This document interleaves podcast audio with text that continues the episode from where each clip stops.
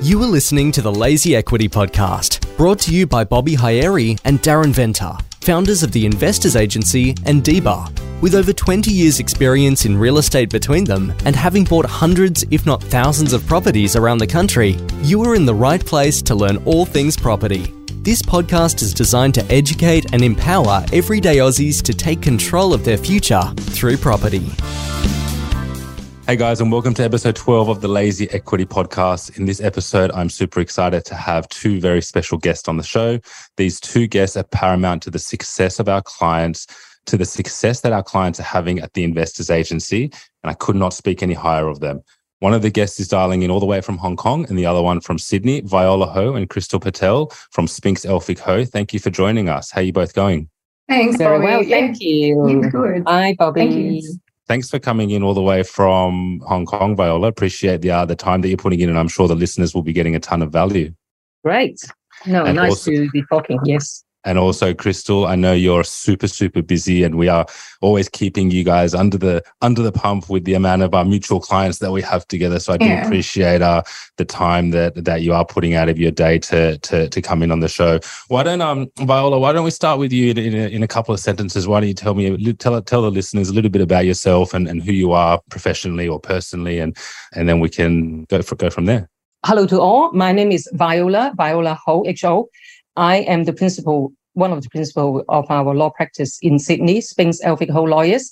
And in Hong Kong, we also have a law practice. So that is why I'm sitting in Hong Kong. But I do work for Bobby's clients pretty much on full-time basis with Crystal every day.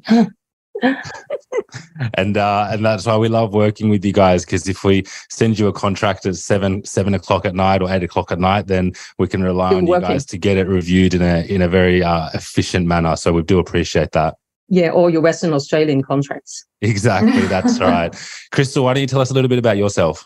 Yeah, thanks, Bobby. Hi, everyone. My name is Krystal Pertel. I'm the senior associate here at Spinks Elphick Ho Lawyers. Was admitted in 2015, I think it was now. So, yeah, I've been with the same firm the whole time, and um, we've done a great job at building the business up. And yeah, working along the investors agency now to to help everyone's clients along the way. Perfect. And do you guys just do for the listeners? Do you guys just do conveyancing or, or real estate law essentially, or is there other aspects of law that you guys specialize in as well? Oh, not at all. We do litigation and commercial practices. In Hong Kong, I do, I involve more in the international law aspect of things. You know, we are litigators, so, and, and also commercial lawyers. So if anyone have other legal uh, needs, just feel free to contact Happy to us. All right, perfect. Sounds good. Well, look, let's get stuck into it today. So, pretty much what I wanted to do today, this is going to be over two episodes. Essentially, we're going to go through the buying process for a, a home buyer, whether they're an investor owner or an owner occupier. We're going to do it in sequential process, essentially from the first thing that that buyers will will come across in terms of that buying process, and then we'll we'll go step by step all the way through till settlement. Now, it's probably too big of a podcast to unpack all in one episode. So we're going to do it over two, a little mini series, but we'll get stuck into it and see how far we go today. And, um, and we'll go from there. Essentially, the reason I think this is going to be so interesting is because from our perspective, I mean, you know, we're a buyer's agency and our job is to help our clients buy investment properties around the country. And we want to do that in, a, in, in an efficient and effective manner. But we also need to make sure that all the legalities are, are- are checked and, and our clients are protected when they're trying to purchase that property. And the reason I think this is going to be so interesting is because we're going to get the black and white, essentially, rules from the legal standpoint. And then I'd like to give my opinion as to how, you know, how how we can use those black or white rules to be able to get a get a deal done in an effective manner, if that makes sense. Absolutely, yes. Perfect. So I guess the I guess the first thing would be from a legal standpoint, what do you guys suggest would be first thing that a buyer needs to look at or put into place when they are looking starting the search for their for their next property? Yes, I'll, I'll answer that one. So basically, apart from what you'll probably address, Bobby, like specific qualities that the, the purchaser is after or the location of the property, you'd be looking at things. It's not so much legal, but finance does need to be brought up and mentioned just because it is a massive component of of buying a property. So you want to make sure that you've at least got pre-approval in place or you know that your finances are going to get you across so you can actually complete a contract. You want to get that done definitely before you you sign a contract. And um, it's a good idea to have it whilst you're looking to buy. So that would be the first one. Another thing that comes up quite regularly is ID documents. So making sure you've got the necessary ID documents in place. So making sure they're not expired, making sure that they all match. Uh, so if say if someone gets married, you need to make sure you you have that marriage certificate ready for us so we can we can ID you. Okay, but the main things for ID documents, I think you'd be looking at passport, driver's license, Medicare card, and birth certificate. And then the only other one really that comes up a lot is the marriage certificate or change of name. All right. Yeah. So anything else, if you're purchasing, say, under a trust, just to make sure you've got your trust documents in order. Next thing, another thing which is very important, it won't apply to everybody, but it's getting approval from the government if you're a foreign buyer. So if you're a foreign person. So basically, if you're not considered to be ordinarily resident in Australia. So that's a big definition. But basically, if you're an, if you're not an Australian citizen and you're not an Australian permanent resident, that that they definitely aren't counted as foreign persons. But if that doesn't apply to you, you need to consider whether you do need foreign approval to purchase the property prior to signing that contract. And we, we can't stress that enough because there are heavy consequences for and penalties for entering into a contract without that approval. So that's a big one. And for those for those foreigners, if they do want to purchase a property in Australia, they just um, essentially hit with a larger a larger tax that they need to need to pay or a bigger deposit that they need to pay if they wanted to go down that path, or is it different depending on each person's visa and circumstance? Uh, it's it's generally across the board the same. It depends on the price of the property, um, and then that's the applic- that'll affect the application fee that needs to be paid to to apply to get that uh, approval. But once that's been paid and say you you are successful and they do provide that approval, then you can go and purchase. Then it gets a little bit tricky because if you are a foreign person, you do get or may get hit with sur, surplus surcharge transfer duty. Yeah. And also you might have land tax implications as well. Okay, so cool. And something and, to consider. Okay, cool. And I, I can't agree with you guys enough on the finance perspective side of things. Obviously, from a legal mm-hmm. standpoint, it's super important. But from a buying standpoint, our job is made so much easier. Well, we don't search for any clients until they have their pre approval in place. But for anyone that doesn't want to use a buyer's agent, we also recommend always getting your pre approval in place, even if you can put in finance clauses, because a lot of the time the agents will ask to see a pre approval when you're putting in an offer on a mm. property. If you don't have a pre approval in place, the likelihood that the vendor will accept your offer if there's other offers on the table with pre approvals will exactly. be much smaller. Yeah, right. Cool. Yeah, one thing, um, maybe I'll mention something about a foreign purchaser. Of course. Because um, many of my clients are foreign purchaser. Sure. The thing to understand is it's not it's not that you can't sign a contract without applying for FIRB first. Because if that's the case, you probably can't buy anything because the, the vendor is not going to wait till you get the approval before they sell it to you, right? They will sell it to someone else. Sure. What is important is is in the contract, it needs to have special clause to make sure that the contract uh, doesn't have any legal effect until you obtain this FIRB approval. And most lawyers acting for the vendor, they understand that. And in fact, this FIRB process is very easy to obtain. Basically, you know, like 99.9% you'll get it. Therefore, it's no risk to the vendor. But uh, we have come across uh, one time, this is in Sydney, New South Wales, some, you know, far away places. and somehow certain local lawyers, maybe, or conveyancer, they don't understand this concept and sure. they will not agree. You know, they, they won't agree, or the clause that they propose is, is, is not acceptable. So in the end, the client can't buy. They couldn't buy that property. Because if you do buy, if you take the risk of buying, you would get fined a big, big sum of not small amounts of money. And that's one point.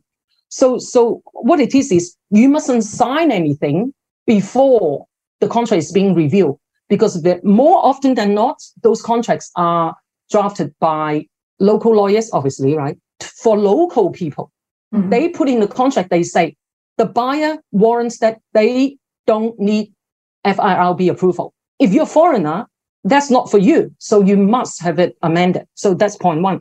And secondly, Chris also touched on the fact that if you're buying uh, using a trust instrument, Now, if you do, especially if it's a family trust, then very, very likely you may be considered as a foreign person. Now, I won't go into, you know, very, very deep uh, to it now. The, the, the basic reason is because they say, oh, it's a discretionary trust. That means you can distribute to anybody, right? Sure. And then even though your family now is defined, okay, like me, okay, I have four kids, but then the government think, oh, but they may they may marry a foreigner, so therefore it's potential, you know, potentially uh, the beneficiary can be a foreigner, and that's how they say unless your trust got properly drafted to include that absolute exclusion, they will consider that as a foreigner. So therefore, again, that instrument need to be reviewed beforehand you may need to amend your trust deed before you do the purchasing. Okay, so you don't necessarily need to get a, a, brand, a whole new trust, but it may just need to be amended before purchasing. Yeah, you, you just need to amend that before purchasing. No, no, okay. you, you you wouldn't. Uh, well, you can if you want to, but generally you don't you don't need to. And I I also want to touch on one thing about this pre-approval finance. Now, we recently we had one case, and it's Hong Kong client anyway. as for house and land package, now, house and land package. Now, I, am not I'm not a finance mortgage broker of any means, right? But we lawyers, we do see a lot of cases. Please do, you know, have your own uh, finance advice, everything, and don't think that the buyer's agent or your real estate agent is responsible for your finance. They are not. In Hong Kong, people, because we don't have this spe- special role of finance mortgage broker, so they give all the job to the poor, you know, buyer's agent. Uh, so what happened was the client actually had pre-approval, but then when it's just before settlement, then the then the lender say, "Hey, oh, I didn't know this. I didn't know that because it's a house and land, and the plan is not very straightforward house and land. You know, not yeah. one block, one individual. Somehow, uh, some sort of subdivision, and then the house is drawn together which is a bit too hard for some lender. Yeah. And then they couldn't get the money. So, so it, it it's mm. some it's higher risk if you got the pre-approval, and then you thought, oh, good, no problem. And then when when when it comes, then they say, oh, actually we can't lend you the money. Yeah we see that happen quite a bit in in australia as well for off the plan off the plan properties. I'll give you an example like and this is one of the reasons why we don't we don't we generally steer clear, well, we do steer clear of the house and land and off the plan properties. And it's look right now, construction costs have blown out and times have blown out a lot as well. So, you know, someone may have signed a contract for a property for five hundred thousand dollars. The reality is that property is now going to cost five hundred and eighty thousand dollars or six hundred thousand yeah. dollars. Now, a lot of the time, there are clauses in contracts where where the buyer will need to come up with that difference. And if their bank doesn't agree with the value of that property, then there's a shortfall there that the buyer will need to come up with. So, like like you said, Viola, if, even if you do have your pre-approval in place, there are still instances where we had an instance where we had actually gone unconditional on a property. This was about a month ago for an Australian client. We had gone unconditional on a on a property for a client here in Australia. And then just before settlement, the bank actually declined the, the borrower uh, or the, the purchaser. And then luckily we had enough time where we could go with a different lender on short notice, but we were actually unconditional on a property and their finance fell through. I mean, that's one in five or 600 times that's happened before. And we still don't know why it happened. But, but yeah, if you can I have that pre approval in place. Mm, yeah, I think it would be fair to say that in the last 12 months, Krystal, we have many, many settlement delay because of the finance didn't come through in time, wasn't it?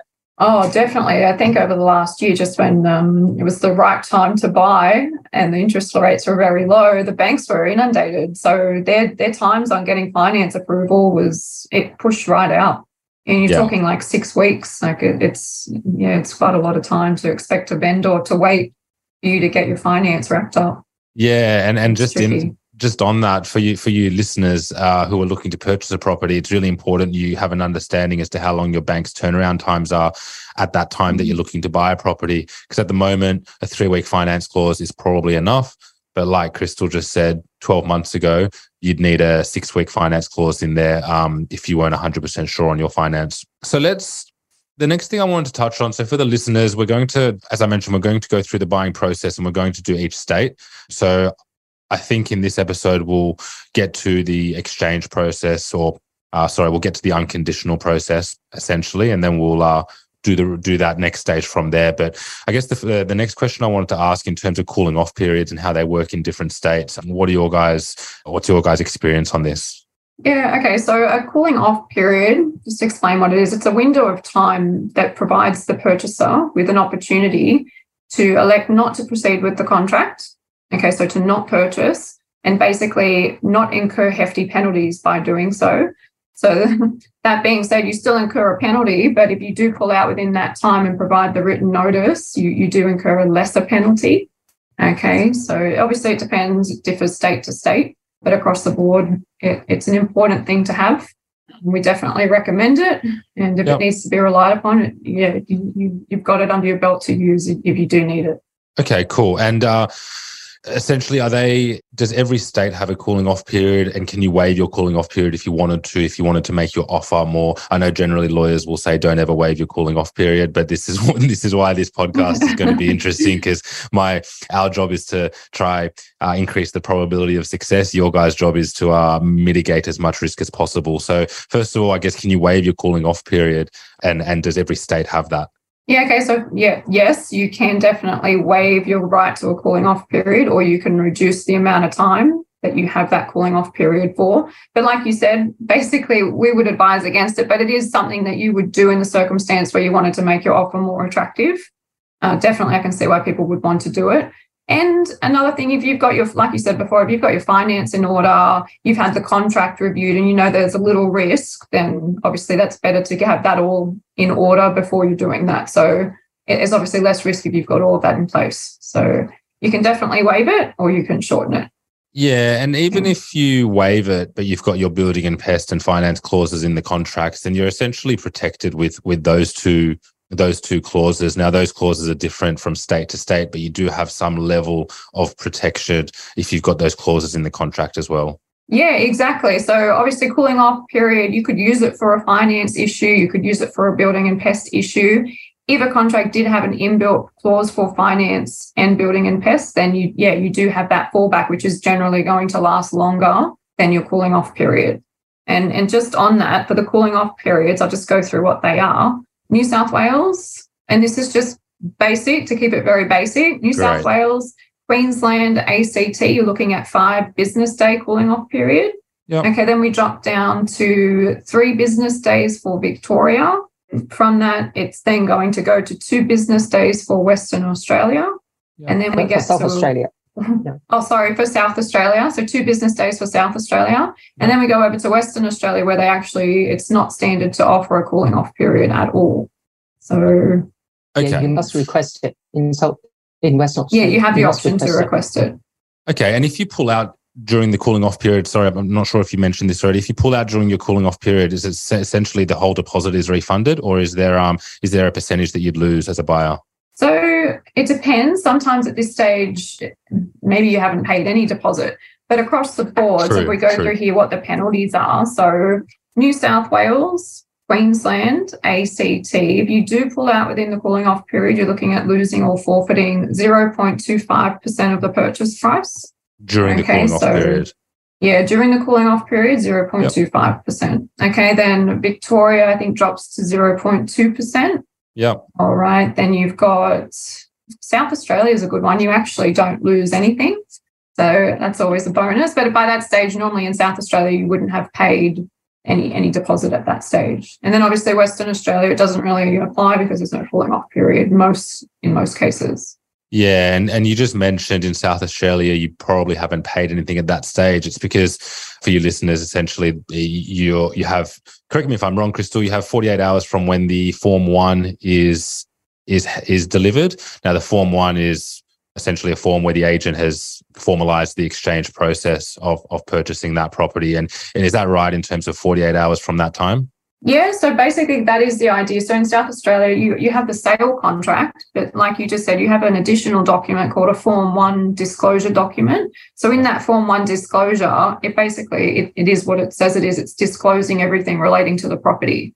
So the cooling off period for South Australia in that circumstance is it's two full business days. So it kind of is technically 48 hours. So if you say exchange on the Monday, your cooling off period would end on 12 p.m. or 11:59 p.m. on the Wednesday. So you get the full Tuesday, you get the full Wednesday.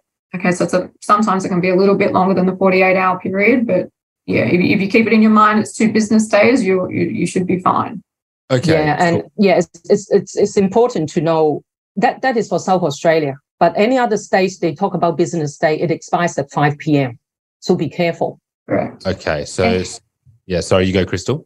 Yeah, just on South Australia, and just to explain it, the cooling off period actually commences on the later of the service of the contract or the Form 1 document. So, usually, the usual practice is you'll get the contract signed by both parties, and then the agent will deliver and, and, and serve on you the Form 1 document. And it's usually from that time. That would be the standard way. And then you'll have the, the two full business days from receipt of either the contract or the, the Form 1 document. And it's a bit of a, as a buyer's agent, it's a bit of an awkward process in South Australia mm-hmm. for us because we've had instances where, like with off market properties, where you've exchanged on a contract. However, the Form 1 hasn't actually been delivered to us for two weeks, up, up to two weeks sometimes. The agent hasn't sort of um, served us the Form 1. So we're pretty much just, even though we've exchanged, we're pretty much just sitting there for two weeks and our hands are tied and there's really nothing that we can action sort of in the meantime until until that does come through. But then other times you get some agents where more so with on market properties, you get the contract and then same day or next day they'll deliver the Form 1 and then it's a mad rush to get the building and pest sorted just in time. So for us in South Australia, it can sometimes be a bit more of an awkward process. It's not as black and white as the other states. Yeah, true. I think that's important in terms of managing client expectations and wanting to know why that document hasn't come through and when it's going to come through and you really don't know the answer to it. So Exactly, exactly. That's yeah. right. So okay, cool. So I guess from there, let's just say the cooling off period has expired. But one thing, yeah, one oh. thing to add, one thing to add is um if you purchase it by auction, then there's no cooling off period. Correct. Around the country, it's unconditional purchase. So be careful. You know, don't think, ah, good, you know, there's cooling off period anyway. That's right. Purchasing very, by auction, yeah, there very, isn't any. Very good point, right? In um anywhere around the country, if you're purchasing at an auction, it's it's unconditional. There's no building and pest, there's no finance, there's no cooling off. Ten percent deposit is generally due on on on that day. Yes. So let's just say buyers have now exchanged on their properties and exchange on their property and cooling yes. off period has yep. finished. However, mm-hmm. there are building and pest and finance clauses on the contract. Now, let's not assume New South Wales because that wouldn't be the case. New South Wales, if you've exchanged, more than likely you've done your building and pest and finance. You don't have a building and pest and finance clause in there. You've you've usually done that beforehand. Is am I right in saying that? Yeah, yeah I think so, it's commercial reality. Mm. Yeah. So that, that would be for New South Wales, Victoria, ACTs generally, you will not see a clause um, making the contract conditional upon obtaining finance or building and pest. So that's when we would recommend either inserting a clause if you've got some delay and you need someone to inspect it and you can't do it before your exchange, or yeah, you need to get it done before exchange, definitely. Make sure you've got your pre approval in place and make sure you've had someone through the property to do your building and pest and had time to review their report. Yeah, and a lot of the time, the agents in New South Wales, at least where we've got a more experience, a lot of the time the agents will provide a building and pest report. You can mm-hmm. purchase it at a discount, and then if you're successful, you pay the remaining balance. So yeah, I think that's like, a great idea. Yeah, it's like fifty dollars, for example, if you want to inspect the building and pest report, and then if you're successful, they charge you another three hundred. But it's always it's extremely important to get this done prior in, in, in these states that you just mentioned. But what about in um in Queensland, Adelaide, and or Queensland, South Australia, and Western Australia, where majority of transactions are happening at the moment? Let's just say mm-hmm. cooling off period has expired, and buyers do still have building and pest and finance clauses in their contracts. What if a buyer wanted to pull out on the finance or building and pest? What are they liable for in the different states, or are they liable for anything? And what can they yeah. pull out of as well? Like, is it can you pull out on anything in these states, or is it uh is it different from state to state? Yeah, okay, so it's different from state to state, which is great news.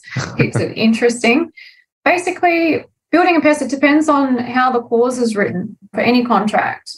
With Queensland, you generally have standard terms or clauses which are included. Doesn't mean it has to be written that way or included as a standard clause. But the standard clause in Queensland, it basically for finance, if we tar- target finance first, it means that the buyer has to go and take all reasonable steps to obtain that finance. So it's a bit of a lesser bar than South Australia and Western Australia in that respect.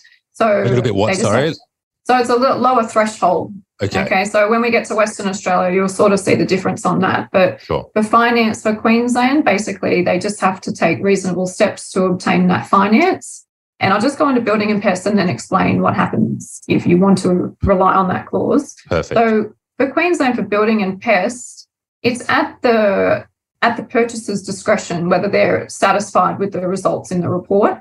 Okay, which is it's good for the purchaser. Okay, it's in their favour. So it doesn't matter what that what what the report finds. Basically, if they see something that they don't like, then they can rely on that and they can serve notice to terminate the contract. Okay, now if they do do that, so say they want to rely on the finance clause or the building and pest clause, and like you said, cooling off periods now expired, they are entitled to terminate the contract and they are entitled to full refund of deposit monies paid. Okay. sure. Obviously, they need to act reasonably in getting the finance, but if they do satisfy that requirement, and um, then then they they're entitled to full refund. Okay. Okay. Yeah. Perfect. So moving to South Australia, it's quite similar. Okay, so I think in South Australia, you're looking at for finance, they have to use their best endeavours. Okay, so it's kind of similar to Queensland. Yep. Okay, and same thing for building and pests. It needs to be to the satisfaction of the buyer. So it's it's it's generally the same as Queensland. Okay, And, so um, it's quite good. and and this is where we find having relationships with agents from a buyer's agent perspective is extremely valuable in a sense that like imagine like let's go back to brisbane seven or eight months ago and if there was a property on the market there would have been 30 offers on that property pretty much guaranteed. Doesn't matter where in brisbane Yeah. there would have been 30 offers on that property. Out of those 30 offers there would have been maybe 26 or 27 there, all, all- most of them would have had these clauses in there clauses of some sort.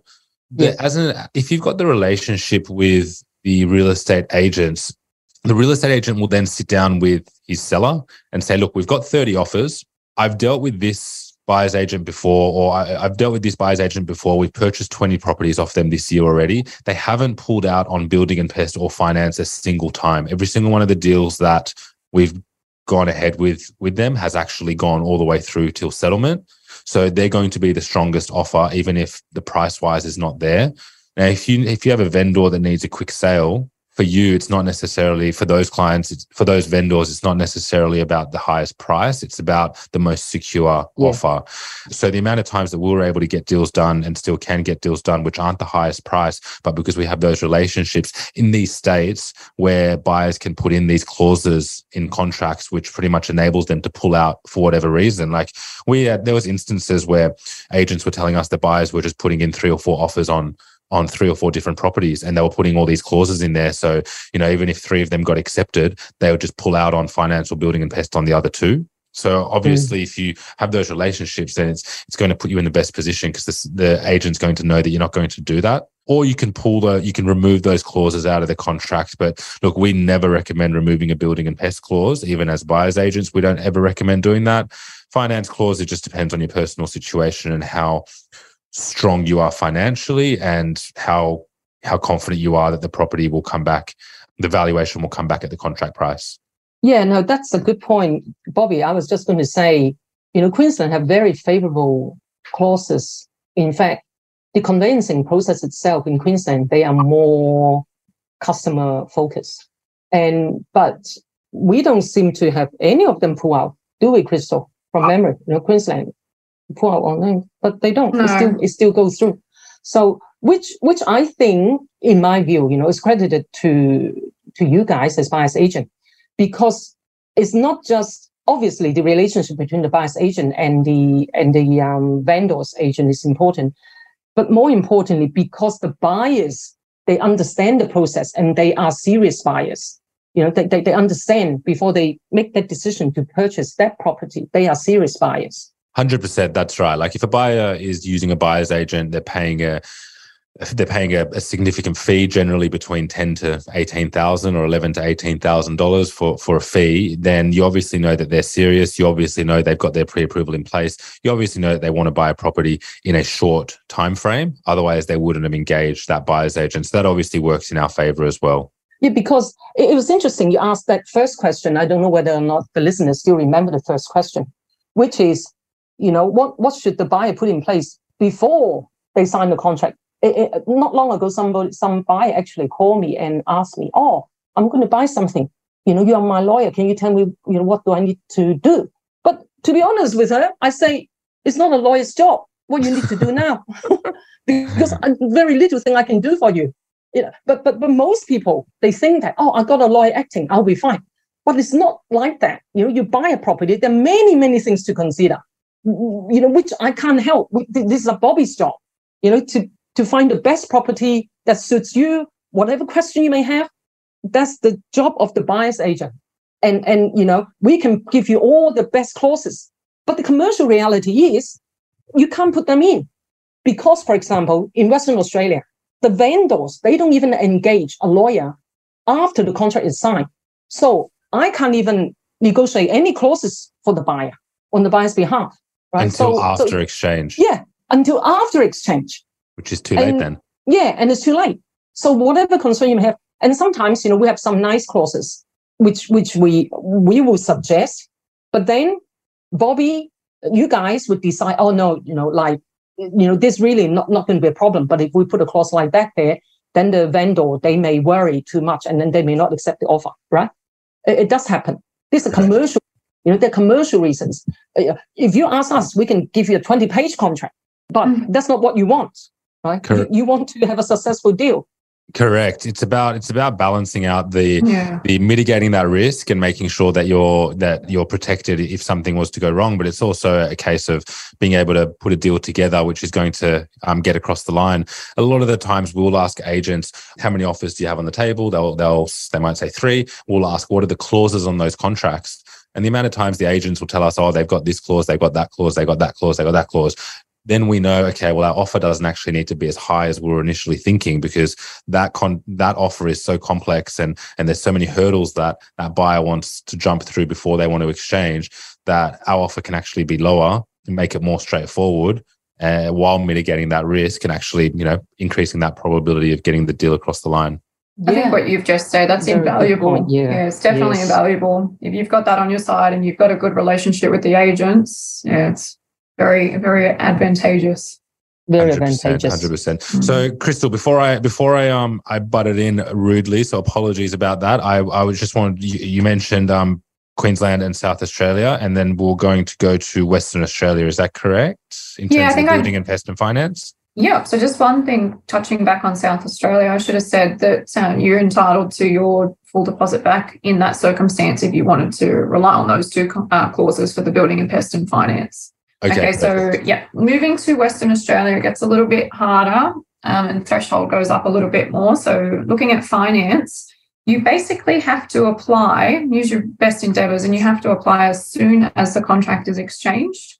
Okay, and it goes a step further, and you actually have to provide the vendor with copies of, if you do obtain approval, you have to provide a copy of that finance approval. And if you are relying on that clause to not proceed, you, you also have to provide copies of every application for finance made and a copy of a, a, a like a letter from an financier or a bank stating that your finance hasn't been obtained.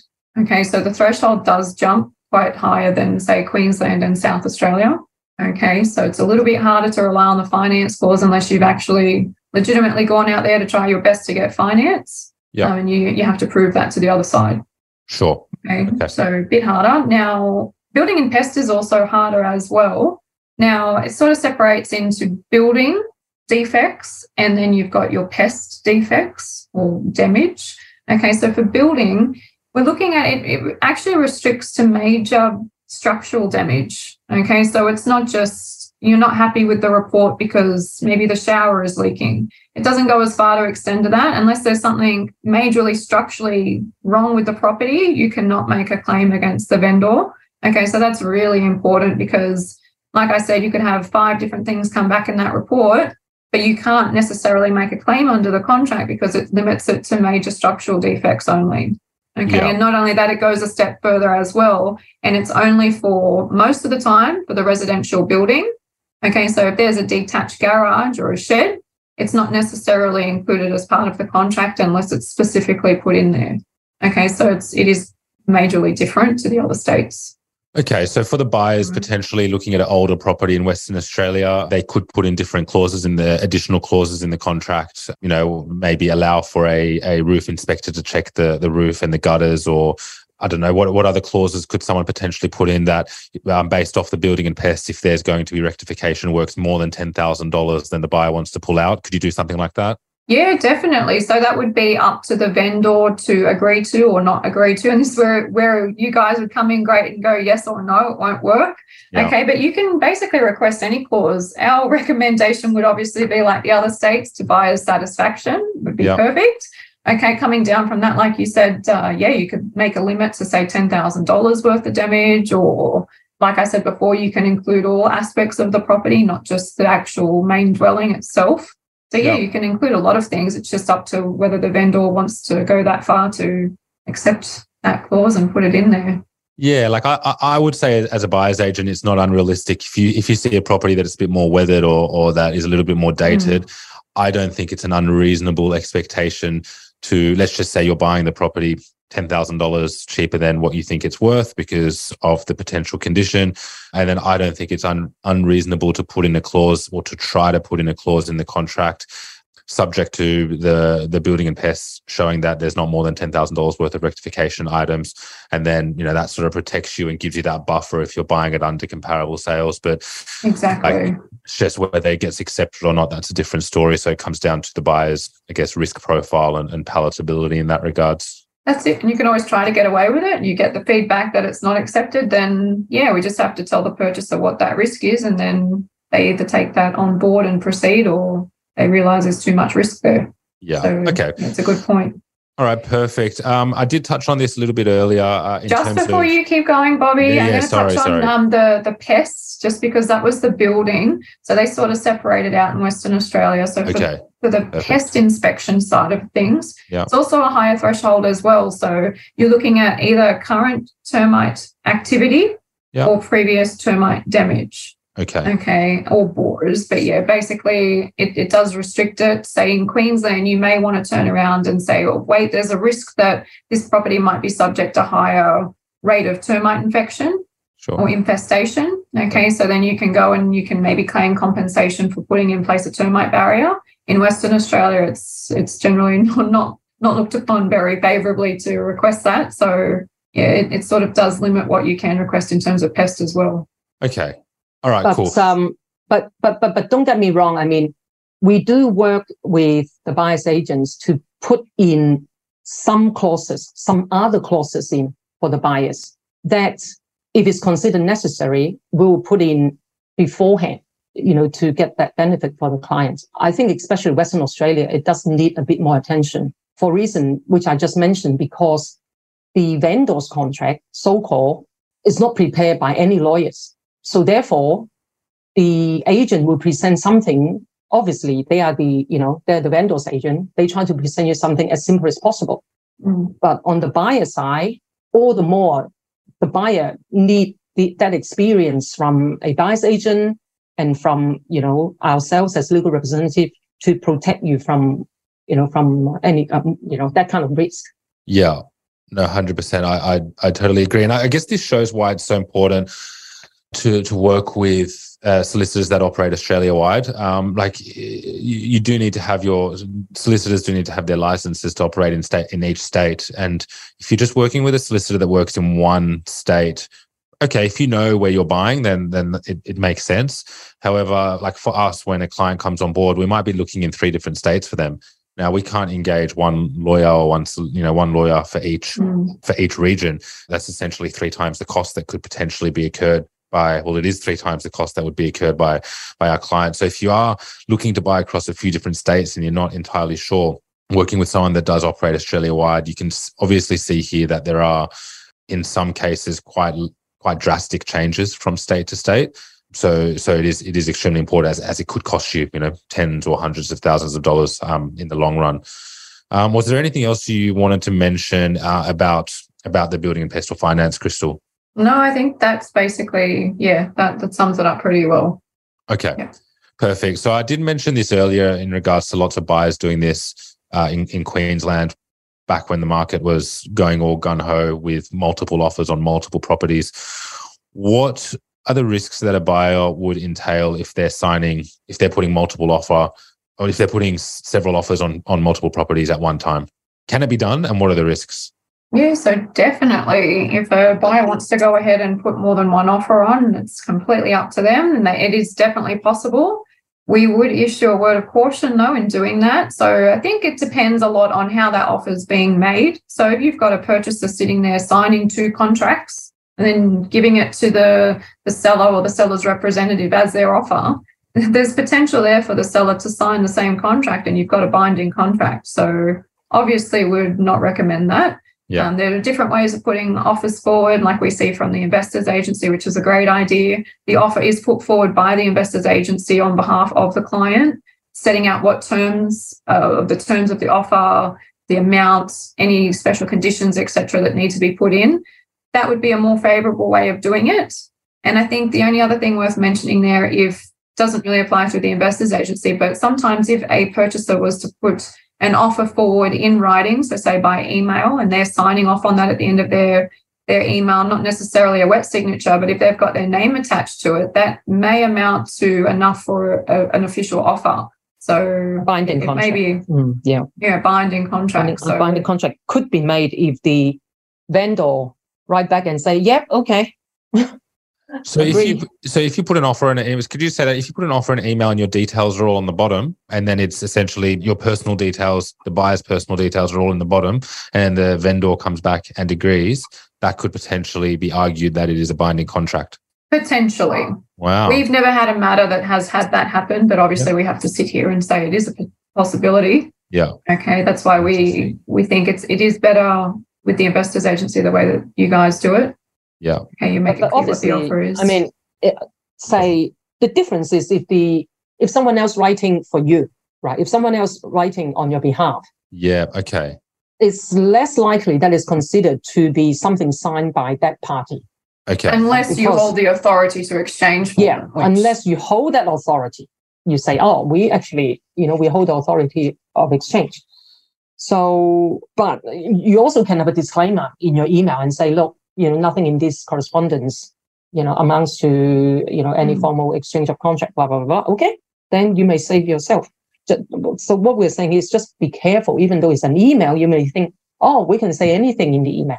If you yourself are sending out the email, then, then I mean, that is in writing and it, there is an electronic signature. So there is a contract. Yeah. Okay. just to be a little bit by the other careful. side. Yeah. Yeah. Yeah. yeah of course. No, of course, no, that totally makes sense. I, I think that, that, that's that's very valuable what you just mentioned. So that's good to know. Because contract doesn't need to be pages and pages of document. You know, pay, contract only need to be able to. You only need to identify what the property is, how much it is, right? That yep. they are the essential terms of the contract. When is it going to settle? In Tasmania, probably that's pretty much it. you know, the contract's yeah. only two pages.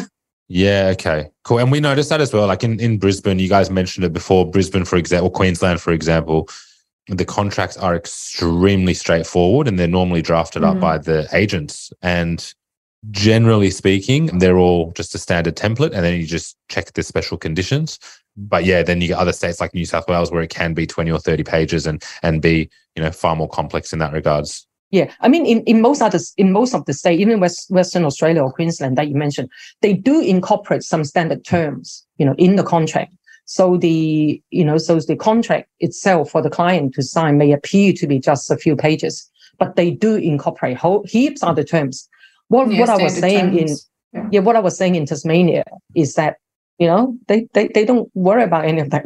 Very simple, straightforward. Basically, Sometimes. the buyers beware. The buyer beware. You are buying, you do all your searches, you take your risk. That is in Tasmania. But it's kind of like in different states, they have all this statutory protection on top that making the vendor to do things.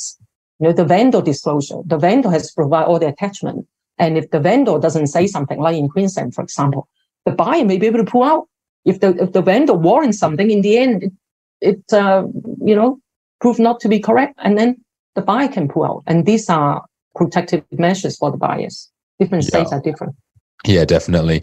Look, and I'm just mindful of time because we've unpacked a ton of value and we're sitting on sort of just under 50 minutes. We're going to get close to an hour on this podcast and we've unpacked, as I mentioned, a, lot of value here. But the last question I wanted to ask, and before I sort of leave it with you guys, if you wanted to add anything else, but the last question I wanted to ask was this is a way that we've purchased property before for clients quite often.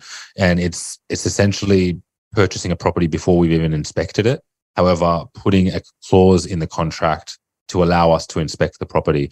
Essentially, which states allow special conditions where a purchaser is able to purchase a property subject to inspection?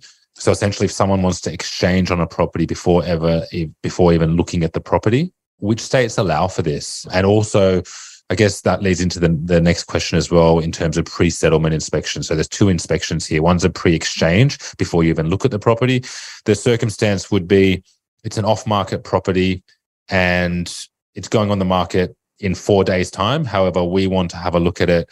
We want to exchange on the contract before it actually goes on the market, but we don't have time to go have a look at it. So we're going to exchange on a, on a property before we see it. That's an example of, of times that we've done that. Which states allow for this? How would you suggest the wording to be to be given for for a clause like that? And are there risks essentially for buyers there?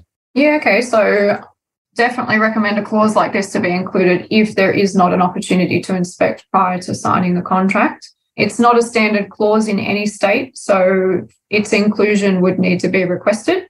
Sure. Okay, which is easy to do. Just put it in writing with your offer and let the other side know that that's your intention. Usually, we see, I think, when we work with you guys, five to seven day inspection period. I think is the the usual time. Correct. Okay. Yeah. And like you said before, it's great you have the contacts to arrange inspectors during that time because sometimes you can't do that in such a short period of time. Okay. So if you've got the contacts there to do it, it's great. But um, yeah, so any state you can request it. The wording of the clause basically we would be looking, like we said before, to buyer's satisfaction, basically making the contract subject to the buyer's satisfaction of that inspection. Okay, so leaving it quite open, not putting any terms on it apart from they need to be 100% satisfied, basically, or they've got the option to withdraw from the contract without penalty. Yeah. Okay. And, and I guess it, it, it, it's happened to us quite a bit when COVID was ramping up around the country, where tenants have got caught COVID. We can't access the property for another week we know it's a great deal based on the information that we can see so far. So let's sign the contract, let's get it off market. And then that mm. means we have a week by the time the tenant comes out of isolation to actually go and look at the property. So that was happening more often than than than, than you'd think. So pretty much mm. that can happen anywhere in any of the states. I mean, based on what you're saying, Krystal, but I mean, it is also likely that if you try to do that in New South Wales, they'll just say no um, most likely. Um, yeah, New South Wales aren't very friendly in that regard. yeah.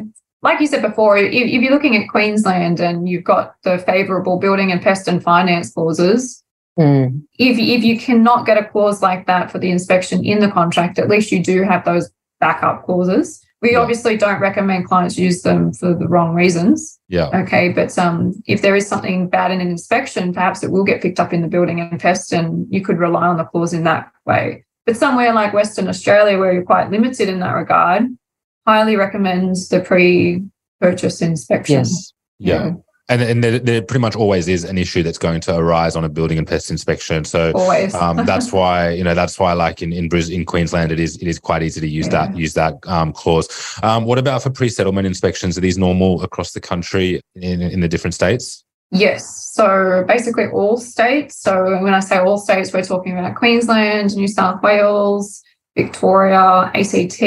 Was ACT?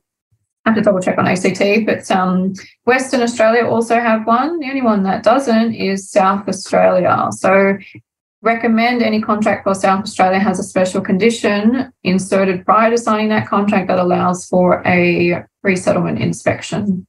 Okay. Yeah, we were we were most surprised that happened to one of our clients that the vendor actually refused. They refused.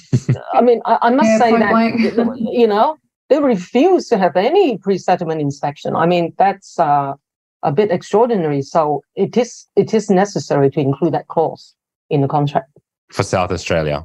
South Australia, yeah. And then is it is it? Oh, do you often find that in the other states it, that clause is removed, or do you find it's almost always in all the contracts for the other states? No, no, it's in. It's, it's not removed. There. Yeah, it's okay. in there. I mean, I, I I can't get my head round why is why the party shouldn't. You know, it, it's a matter of common law. I, mm. Yeah, as a matter of common law, they should be allowed. But rather than arguing, you know, something to in a difficult way, then we, we just have to make sure that it is in in a contract. Yeah. All right, cool guys. I think um I think for this first part of these two episodes, we'll leave it there. I, I think I'm cautious of your times uh, and, and appreciate the time you've taken out of your day. I, I, know you guys are super super busy, and we are running just under that one hour mark. So also cautious of the listeners' time. We will have you back on again next week to go through episode I guess episode two of this. I guess I call it a mini series. we're going to put all your details in the bottom of the notes sure. where they can find you if they need to. But is there anywhere in particular that that they can that they can find you if they wanted to learn more about what you guys do? Yeah, we'll, we'll send you some link and you can leave it there. Perfect. So, so we'll put those links in the um in the uh, information when we publish the podcast and we can go from there. Thanks a lot for coming on today, Viola and Krystal. Is there anything else that you guys wanted to wanted to share for for the listeners before we check out for the day? No, I'm fine. We can talk again next week. Perfect. Yeah, I think that's fine. Thanks, Bobby. All right. Thanks a lot, guys. Really appreciate it. Thank you. Bye. You later. Bye. Bye. Thanks for listening to the Lazy Equity Podcast. The advice given on this podcast is of a general nature only, and you should make your own decisions before taking any financial risks. If you would like to stay in touch with the show, join the Lazy Equity Facebook group or find the Investors Agency on Instagram and Facebook.